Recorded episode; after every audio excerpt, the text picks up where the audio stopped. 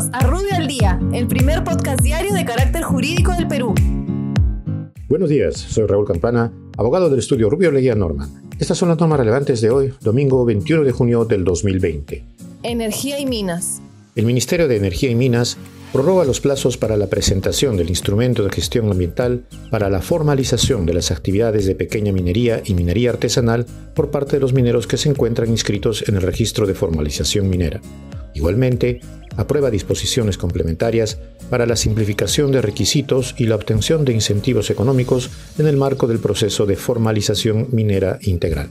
OEFA, el organismo de evaluación y fiscalización ambiental, deroga el reglamento de notificación de actos administrativos por correo electrónico debido a que sus requisitos, obligaciones, plazos y demás disposiciones ya se encuentran regulados en el artículo 20 de la Ley de Procedimiento Administrativo General.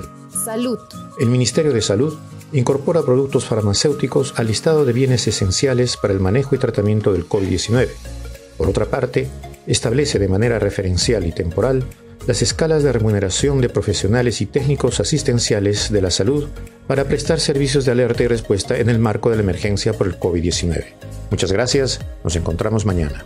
Para mayor información, escríbenos a comunicaciones.rubio.pe. Rubio, moving forward.